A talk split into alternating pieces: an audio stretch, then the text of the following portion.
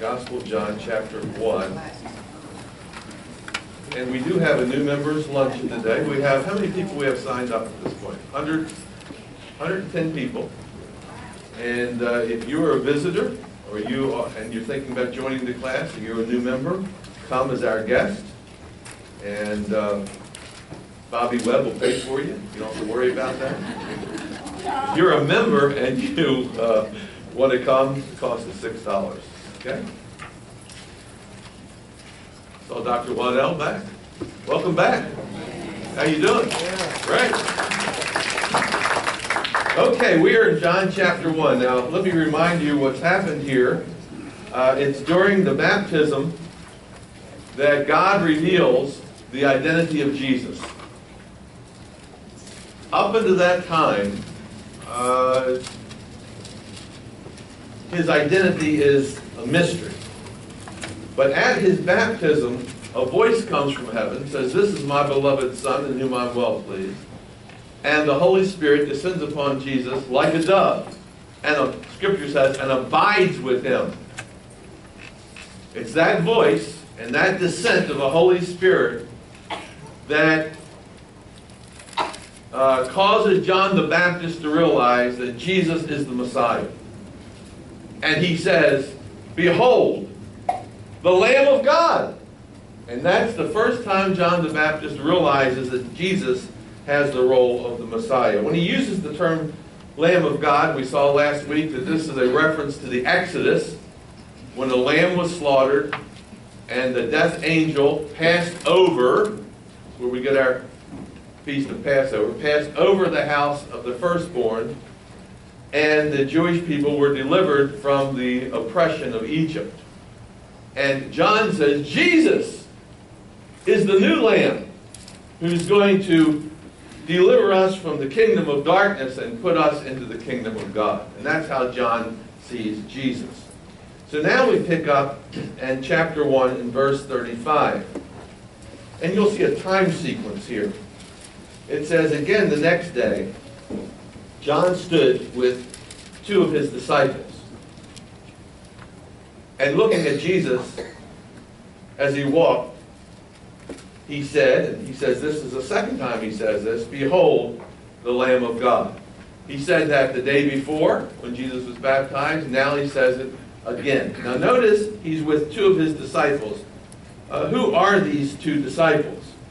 Uh, first of all, notice they're John the Baptist's disciples. He's with two of his own disciples.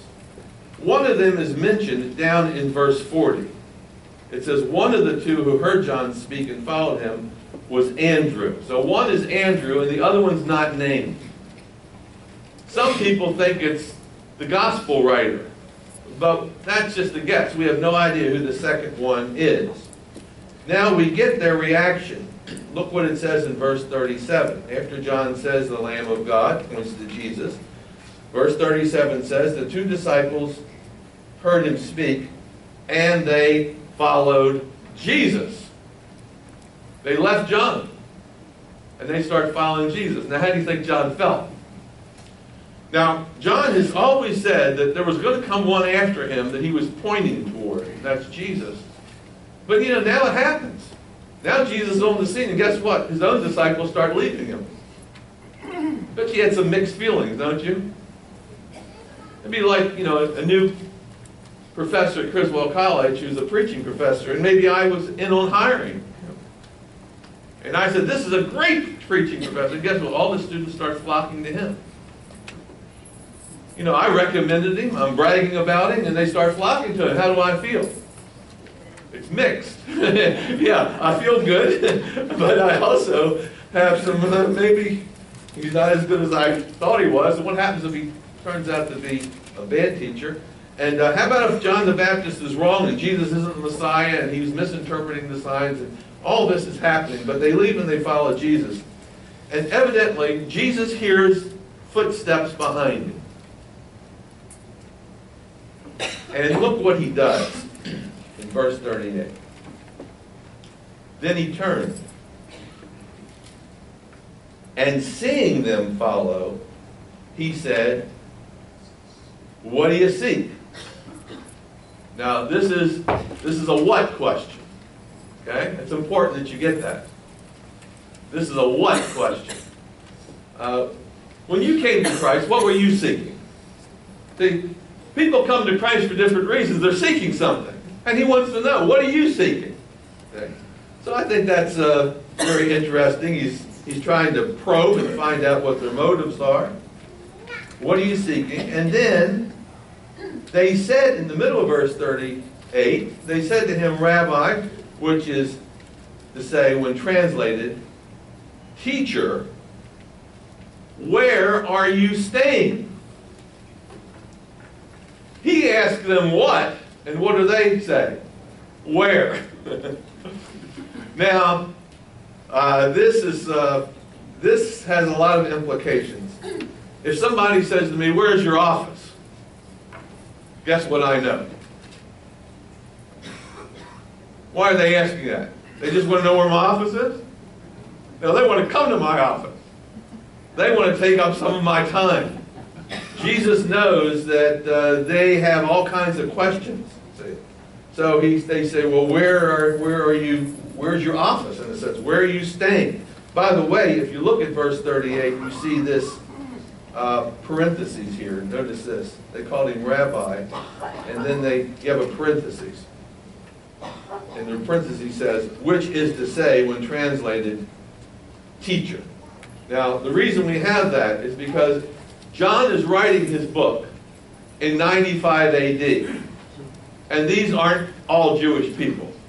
They don't all understand the Hebrew rabbi or the Aramaic rabbi. And so John has to translate that word for his audience, many of whom are Greek speaking Gentiles. Does that make sense? So you're going to see those parentheses around a lot of John's writing because he has to explain to his audience 50 years later what that meant. That means there are a lot of people in his audience who didn't know what rabbi meant. Now, you know what it means, but uh, how about in a country where there's very little Jewish people? How about if you went to an African country, in the bush, and somebody called, and I'm, and I'm leading a tour, and somebody says to me, Rabbi, what Joe Lyon calls me sometimes, Rabbi. And there's somebody from the African bush over there, and he hears that. Joe would have to turn to him and say, I'm talking about talking to my teacher. That just means teacher. That's an explanation. Does that make sense? So we have these explanations. So now we get Jesus' response. And I like this response. It's a no response. So look at this. He said to them, Come and see. He didn't say, well, I'm staying three blocks down to the, you know, and then when you get down to the red light, turn left, and, you know. He doesn't give them the location. They ask where, and what does he say? Come on, take a look for yourself. He doesn't just give them information. He, a lot of people want information. And what he does is he gives them more than information. He forces them to act. He wants action. So he says, come and see. Now, this is the first invitation in the Gospel of John. Come and see. It's one of John's favorite words. The word come. The first invitation. Remember the last invitation that John writes? It's in the book of Revelation. Remember that? In, in chapter 22, he says, The Spirit and the bride say what? Come. Remember that? Let him who hears say, Come. Let all who thirst say, Come. And then the book ends with, even so, come, Lord Jesus. See? So here's the first invitation, and Jesus extends the invitation. And that's what we do when we do evangelistic preaching. We call people to come and see. Come and see what Jesus is all about. We don't just give them information. Jesus is this, Jesus is that. We ask them to take action. And then verse 40, one of the two who heard John speak and followed him was Andrew, Simon Peter's brother. Uh, first description of Andrew is in relationship to his brother. Never in the entire Bible is Andrew spoken of by himself without relationship or a link to Simon. Again, because John writing in 95 AD to a Gentile audience, mainly. There's Jews too, but a lot of Gentiles as well. Andrew would be considered a minor apostle. But guess what? The name Simon Peter, everybody knows. So it would be like if I said Oprah,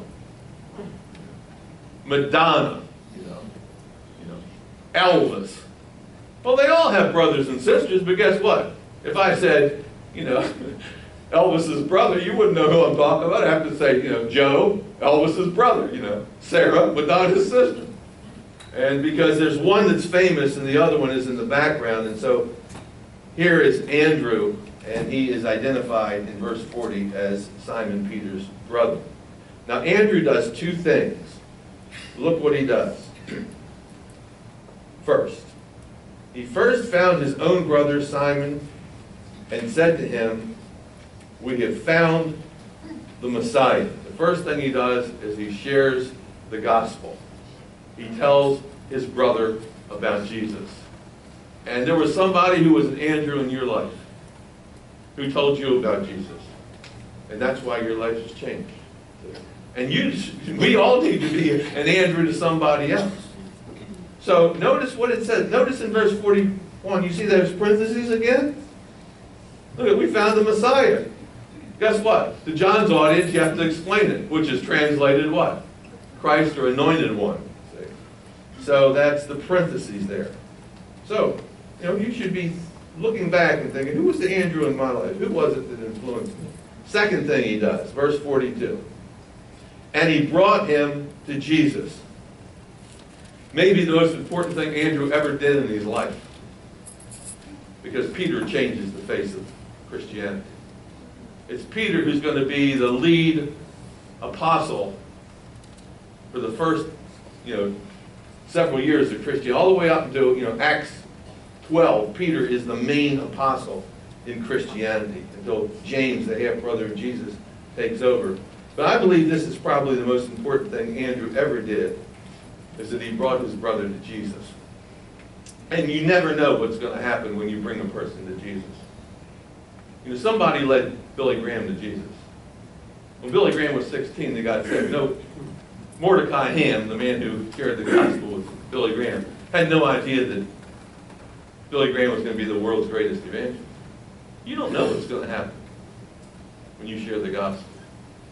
I have students in my class who could be the next Billy Graham. I don't know that. So I have to be faithful and, you know, really work with these young men. So I, it's important that we tell others about Jesus because God can raise them up. And I'm sure that the person who first told me about Jesus never thought that one day that I'd be standing here speaking to the President's Club. They probably said, that poor guy needs Jesus. Look at him. He needs something. they never thought that I would be teaching or writing a book or doing that. So look at this. So I think that's very important what, what Andrew does. So when we say Peter may be the most important person in the early years of Christianity, would you say he was? Would you say Andrew? Depends on how you evaluate things. Because without Andrew, there's no Peter. Okay, so Jesus sizes up Simon Peter, and look what he says in verse 42. It says he brought him to Jesus. Now, when Jesus looked at him, he said, You're Simon, son of Jonah. You shall be Cephas, which is translated a stone or a rock. Now, when Jesus looks at Simon Peter, he does a before and a after type thing. You've seen those commercials before and after. Before the life lift. You know what the life lift is? It's a facelift, right? Here's that person. You saw what they looked like before. Here's what they look like afterwards, 20 years younger, you know. Well, here's what you are. Right now you are just Simon, son of Jonah. But here's what you shall be. See, you are, you shall be. You shall be Cephas, which is translated as stone or a rock. By the way, you see the parentheses in there again? All these words need to be explained to John's audience because they don't know these words. So notice what Jesus does. He says, here's who you are, here's who you shall be. Jesus sees the potential in Simon and he uh, transforms his life. And that's what he does to everybody. You know, just as I am, I come. Just as I am, I come. I come just the way I am. This is what you are. You come to Christ just the way you are. But then he doesn't leave you there. There's something that you shall be. See?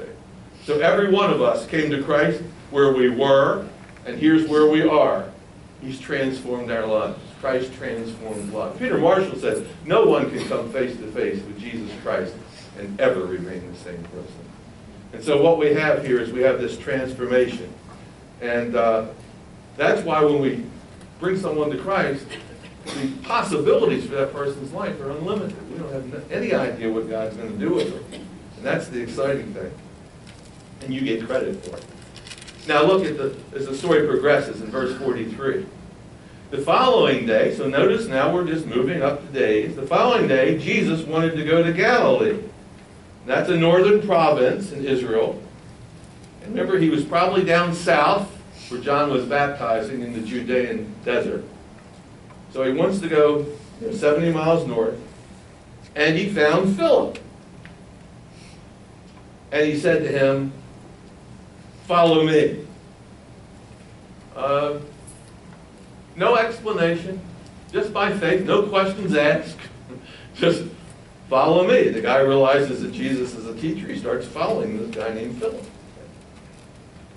Now, Philip, it says, was from Bethsaida, the city of Andrew and Peter. This might explain why Philip follows Jesus, because Andrew and Peter are following Jesus and he knows them.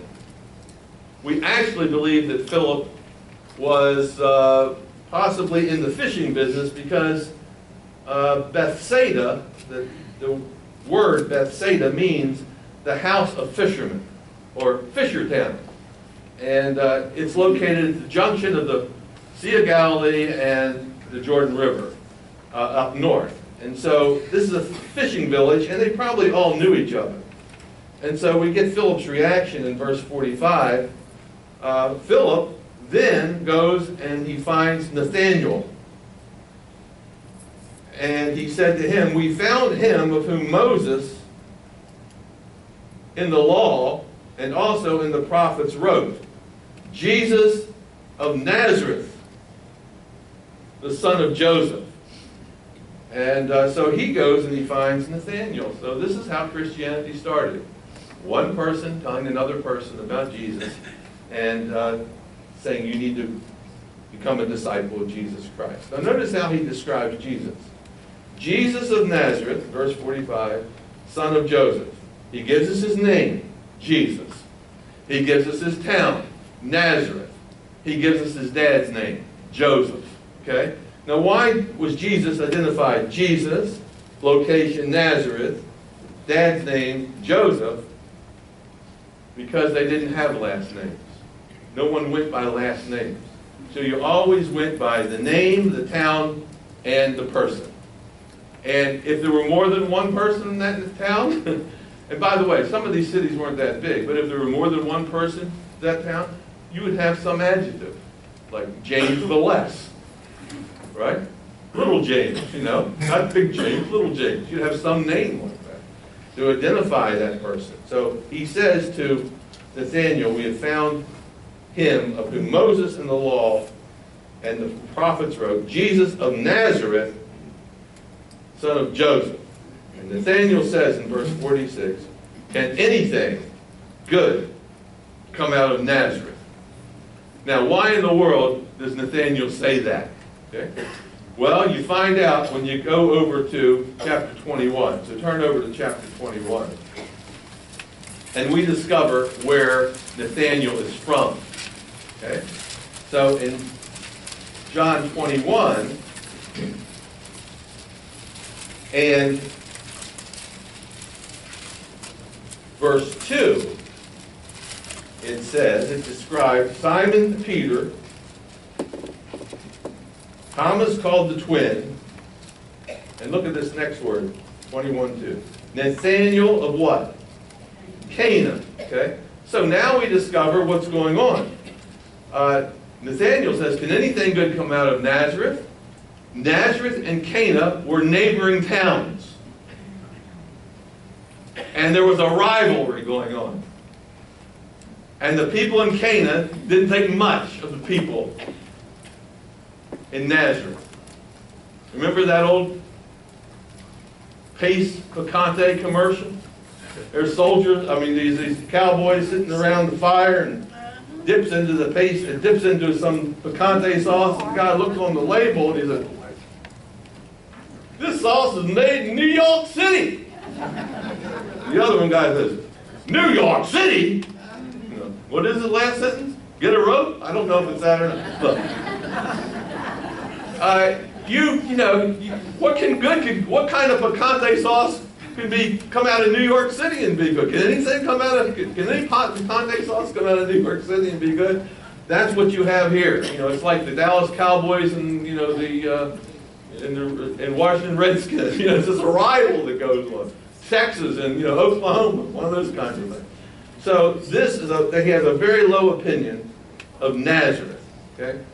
So uh, if the Messiah is going to come out of anywhere, where, where would he come? He'd come from Jerusalem, wouldn't he? And if not Jerusalem, Cana, right? At least, but probably Jerusalem. So Nathaniel is very, says, ah, that's ridiculous. What can come out of Nazareth? Now look at Philip's answer at the end of verse 46. Philip says, what? Come and see. Just gives him an invitation. Come on and see for yourself. See if your prejudice is right or not. Or if this guy is totally different than you imagine. Just come and see. Now, verse 47. So he gets up and he starts coming. Jesus saw Nathanael coming toward him. And look, he takes the initiative. And he said to him, Behold, an Israelite in whom there is no guile or, the or deceit, is what guile means. And it's a word that has to do with fishing. And uh, it's used as, the word means bait. It's something that looks good on the surface, but really all it is is a lure to attract you to the, to the trap or the net or the, the hook, you know, at the end of your line. So, guile or deceit is something that looks one way, uh, but is really another way. It's a person of duplicity. It's a person who's a hypocrite. It's a person who has false motives. And what Jesus says here is, here's, here's an Israelite in whom there is no deceit. Now, when you see that, you start looking at that phrase, an Israelite, you say, well, who was the first Israelite? Yes, Abraham, Isaac, and Jacob. Jacob's name was changed to Israel. What was Jacob? He was a liar, cheater, deceiver, a guy in whom there was much guile. He cheats his brother Esau out of his birthright. And Jesus said, Now here is an Israelite, here's a Jacob, in whom there's no guile. Here's somebody that's pure of heart. And uh, Nathaniel is a you know, black and white person, and he tells it like it is, and he's sort of taken back when when he hears this. And, uh, look what he says in verse 48. He said, Well, how do you know me? You, you, you, must be know, some sort of psychic. How, how, do you know? How do you know that kind of information? Uh, and uh, Jesus tells him about a recent incident. And look what he said. In the middle of verse 48, Jesus answered and said, Before Philip called you, he said, Come and see. When you were under the fig tree, I saw you. Whoa. This has to be very scary. Now, the fig tree was the kind of tree that usually people sat under and they meditated and they contemplated. And evidently, that's where Nathaniel was sitting. And Jesus said, You know, I saw all that. And, so, this is something that's supernatural that's happening.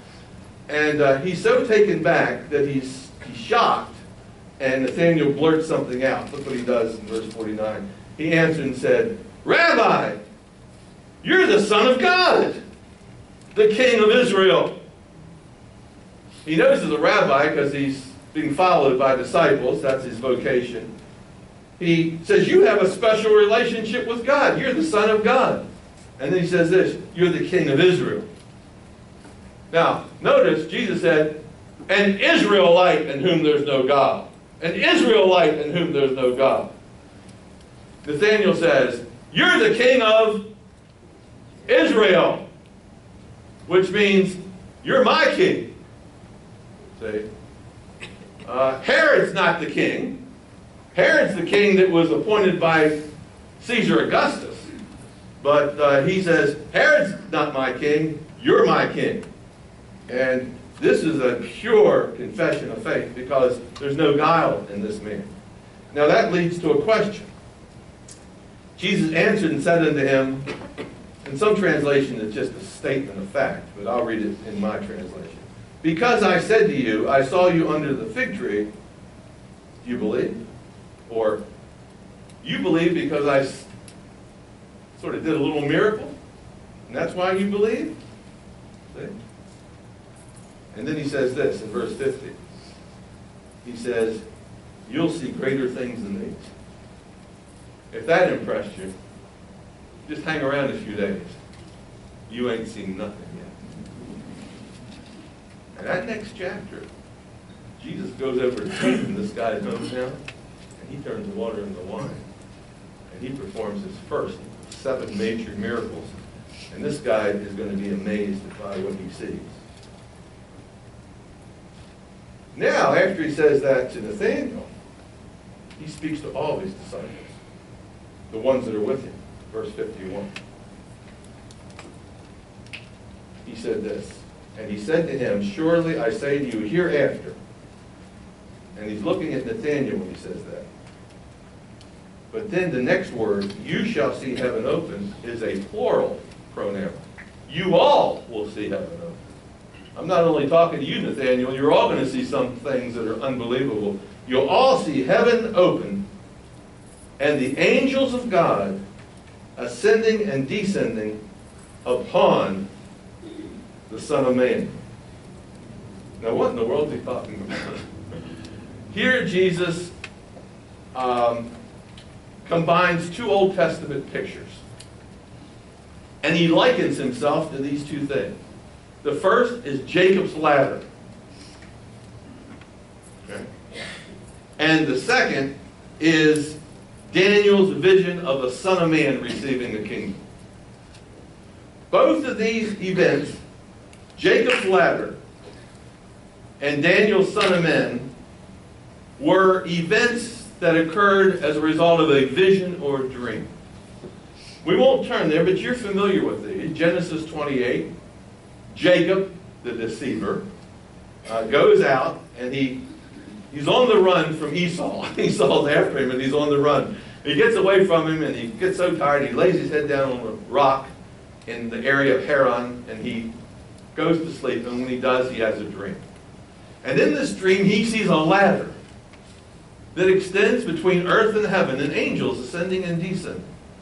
And God speaks to them. He says, This is the door of God. This is the gate of God. This is how you get in. This is how you get right into my presence. And uh, he says to Jacob, he said, uh, I'm going to give you this land here. I'm going to give you land. And Jacob called this place Bethel, the house of God. Jesus says, I am the ladder. Heaven and earth meet with me. I'm the mediator between heaven and earth. I am the ladder. That's the first statement Jesus makes. Then the second statement he says, And you shall see the angels descending and ascending upon the Son of Man. And what he says there is that this is a vision that Daniel has after he sees those four beasts. Remember those beastly kingdoms? And then he sees the Son of Man, one like the Son of Man, who ascends into heaven before the throne of God. And God gives him a kingdom that shall never end. And Jesus identifies himself as the mediator between heaven and earth, the one who brings us to God, and the one who is the Son of Man, who receives a kingdom that will never be destroyed. And we get in on it, just like the apostles get in. So, in this first chapter, Jesus is identified in many ways. The writer John identifies him as the Word. In the beginning was the Word. He identifies him as God, and the Word was God. He identifies him as the light. He identifies him as the life. He identifies him as the only begotten. He identifies him as the Son of God. He identifies him as the Lamb. He identifies him as the uh, Messiah. He's identified by the apostles as the Rabbi and the Son of God, the King of Israel, and he identifies himself as the mediator between man and God and as the Son of Man. That's Jesus' own self designation. The way Jesus describes himself is Son of Man. And that is a reference to Daniel, Son of Man, who receives the kingdom that shall never end. And so the one who is the mediator between God and man will die like a lamb in order to deliver us from this domain, this world that's oppressive. And he will set up a kingdom on earth that will never end. And uh, he's the one that John points to and says to his disciples, follow him. And they do. And they'll never be the same. And anybody who follows Jesus will never be the same. The invitation is very simple. Just come and see. Lord, we thank you for this great first chapter in the Gospel of John. Now, as we move ahead and we see the miracles and we see action and we see power manifested and described and the reaction of people and conversions, we get right to the middle of the story. Help us to realize how fortunate we are to call you Savior. Help our faith to build and realize what you've done in the lives of these people and in the lives of this gospel, people in this gospel story, whether it's healing, whether it's another kind of miracle, whether it's a deliverance. You're the same today as you were then. You will do it for us. All we need to do is come and see. Help us, Lord, be people of faith. In Christ's name. Amen. 失礼します。